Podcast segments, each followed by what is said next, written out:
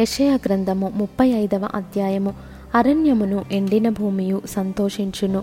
అడవి ఉల్లసించి కస్తూరి పుష్పము వలె పూయును. అది బహుగా పూయుచు ఉల్లసించును. ఉల్లసించి సంగీతములు పాడును. లెబానోను సౌందర్యము దానికి కలుగును. కర్మెలు షారోనులకున్న సొగసు దానికుండును. అవి యహువ మహిమను మన దేవుని తేజస్సును చూచును.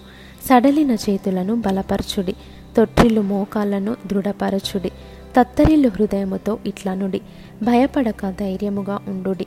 ప్రతిదండన చేయుటకై మీ దేవుడు వచ్చుచున్నాడు.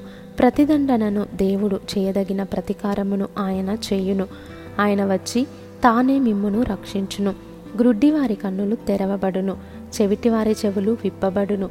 కుంటివాడు దుప్పివలె గంతులు వేయును. మూగవాని నాలుక పాడును. అరణ్యములో నీళ్ళు ఉబుకును. అడవిలో కాలువలు పారును. ఎండమావులు మడుగులగును ఎండిన భూమిలో నీటి బుగ్గలు పుట్టును నక్కలు పండుకొనిన వాటి ఉనికి పట్టులో జమ్మును తుంగగడ్డియు మేతయు పుట్టును. అక్కడ దారిగానున్న రాజమార్గము ఏర్పడును. అది పరిశుద్ధ మార్గం అనబడును అది అపవిత్రులు పోకూడని మార్గము. అది మార్గమున పోవువారికి ఏర్పరచబడును. మూడు లైనను దానిలో నడుచుచు త్రోవను తప్పక ఎందురు అక్కడ సింహముండదు. క్రూర జంతువులు దాన్ని ఎక్కవు. అవి అక్కడ కనబడవు. విమోచింపబడిన వారే అక్కడ నడుచుదురు. యహోవా విమోచించిన వారు పాటలు పాడుచు తిరిగి సియోనునకు వచ్చెదరు.